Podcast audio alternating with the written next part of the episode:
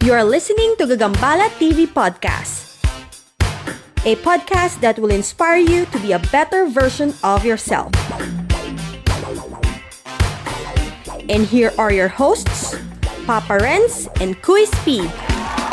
Hello mga ka-G, good day! Welcome sa panibagong episode ng Gagambala TV Podcast kung saan pag-uusapan natin ang patungkol sa walang habas na paggastos nating mga Pinoy sa ating mga kayamanan na nauuwi sa kahirapan. At syempre, kasama ko ang aking partner na si Kuis P. Kuis P, kamusta ka naman? What's good? What's good mga ka-G? Welcome sa ating panibagong episode. Okay naman ako, Papa Renz. Ito, medyo excited sa i-discuss nating topic. Kasi maraming mga Pinoy yung involved dito. No? Minsan pa nga, yung mga taong yan, sila mismo hindi nila alam na may ganyan silang problema. I agree, Kuis P. Sa maniwala kayo sa hindi, alam nyo ba na marami sa mga Pinoy ang gumagastos na higit pa sa kinikita nila? Naiengganyo sila bumili ng mga bagay-bagay lalo na pag nasa kamay na nila ang kanilang sweldo. Tapos, yung mga yan, one day millionaire Then maghihintay ng halos 12 to 13 days para sa mga ulit. Then the cycle will go on and on. This goes the same thing lalo na sa atin mga OFW at mga Pinoy sa abroad.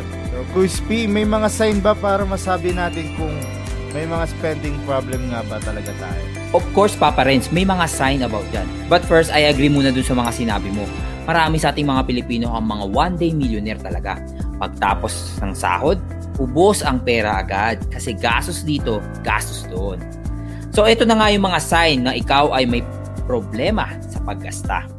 Unang-una dyan, Papa Renz, no, yung hiding your purchases from others. Bakit ito kino-consider na spending problem?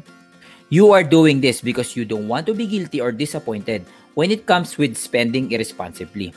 Siyempre, ayaw mong mabigyan ng stink eye o yung masamang tingin sa'yo ng mga tao or ayaw mong makarinig ng mga bad opinion tungkol sa mga binili mo.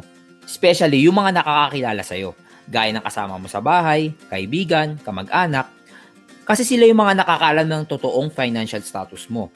In short, alam na mga taong yan na wala ka na ngang pera eh kung saan saan mo pa ginagastos yung perang kinikita mo. Siyempre, on those people's defense, concern lang sila sa'yo. Ayaw naman nila na dumating yung point na magkakautang-utang ka na, na mamroblema ka at ma-stress financially. Lalo na kung sila yung direktang maaapektuhan ng financial struggles mo. Asawa mo, mga sinusustentuhan mo, o yung mga umaasa sa'yo bilang isang breadwinner ng pamilya. Yung next sign naman natin, if yung namamax out na lagi yung credit card mo. Uso na sa Pilipinas yung credit card, no? Dati-dati, iilan lang yung nabibigyan yan. But now, basta may work ka, automatic eligible ka na dyan agad. But credit cards are not supposed to be used to be your spending spree card. Ang function talaga ng card na yan is mostly for emergencies. Yung tipong kesa mangutang ka kay Mars, eh doon ka na lang sa credit card mo. Wala pang issue. Di ka pa pagchichismisan. Pero bad habit talaga yan if lagi mo na ma-max out yung credit card mo. Lalo na kung ang dahilan lang yan is ang dami-dami mong binibili na kung ano-ano sa online store. Especially kung may mga mega sale and sale ng mga malalaking online store company. Actually, hindi ko naman din masisisi yung ibang tao sa dami ba naman ng marketing online. Nadaig pa yung mga sangkaterbang commercial kapag nanonood ka ng laban ni Pacquiao sa TV. Mahirap magpigil lalo na kung nakita mo na na magsisale ng 11-11 or 12-12 yan. Kumikinang na yung mga mata mo at nangangati yung mga kamay mo sa pag-add to cart at pag-check out sa mga products na gusto mo. But be mindful, napaka-stressful niyan sa oras ng singilan, lalo na kung wala ka naman talagang ipambabayad. Agree ako dyan, Kuis. Lalo na yung sa dami ng binibili mo, hindi mo na malaman o matrack yung mga gamit mo. Minsan may time na doble-doble na, malalaman mo na lang kung maghahalongkat ka. 100% papares, iba pa dyan yung mga iisang style lang pero iba-iba kulay. Or yung mga magkakaiba lang yung edition. Tsaka for sure, lahat ng binibili mo, kumakain ng space sa bahay nyo yan. Eh paano kung maliit lang yung bahay nyo? Eh di magmumukhang bahay ng hoarder yan. Or magmumukhang bahay ng mga nag-online selling. Don't get me wrong, walang masama sa online selling. Actually, good business nga yun eh. Ang point ko dito is yung magmumukhang nag-online selling yung bahay mo. Pero ang tanong dyan, ibebenta mo ba lahat ng binibili mo? Sure ako dyan, Kuis, hindi.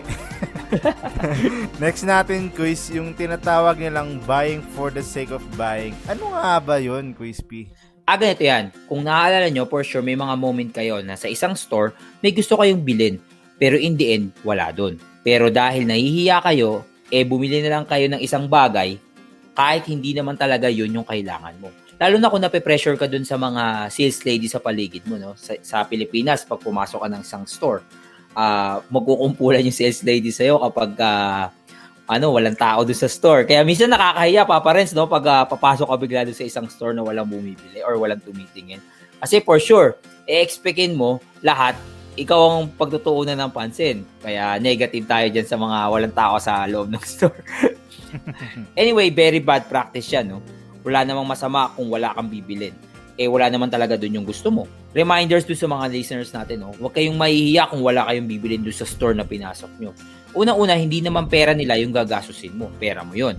Pera mong pinaghirapan, pera mong nakabudget sa mga bagay na importante sa buhay mo. Tandaan mo, dahil may budget yung pera mo, pag nag-overspend ka sa isang bagay, for sure, magdo-domino effect yan.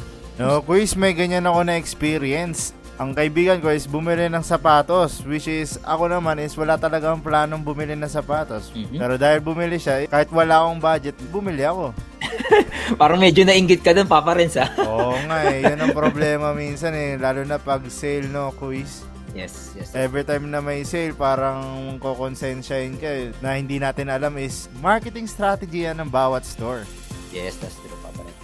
So, Papa Renz, lastly, sa mga sign ng ikaw ay may overspending problem eh yung tipo na nakaplan lahat yung schedule mo sa mga sales and deals. So lastly, Papa Renz, para sa mga sign kung ikaw ay may spending problem. Yung tipong nakaplan yung schedule mo dun sa mga sales and deals. Wala namang masama sa pagplan ng araw. Actually, I encourage it. Pero kung yung vacation leave mo or rest day mo ay nakalaan para magpuyat, para sure na may maabultang ka sa mga online deal dahil may sale nung araw na yon, then you are playing a dangerous game. Tandaan nyo, lagi namin sinasabi ni Papa Renz na time is money. So, dalawang beses kang nawawala ng income dahil dito. Una, wala kang pera dahil nag-day ka. Second, ubos yung pera mo dahil nag-shopping ka. Napakadaling makot up sa mga ganitong moment, Papa Renz, no? Lalo na kung yung sale as in uh, 50%, 70%, napakalaki ng chance na imbes na yung bagay lang na gusto mo yung bibilin mo, madadagdagan pa yan. Kasi marami kang makikitang iba't ibang bagay na nakasale Minsan kahit hindi mo kailangan, no, yun yung bibilin mo. Kasi, ay, dati 100 to. Ngayon, 30 pesos na lang.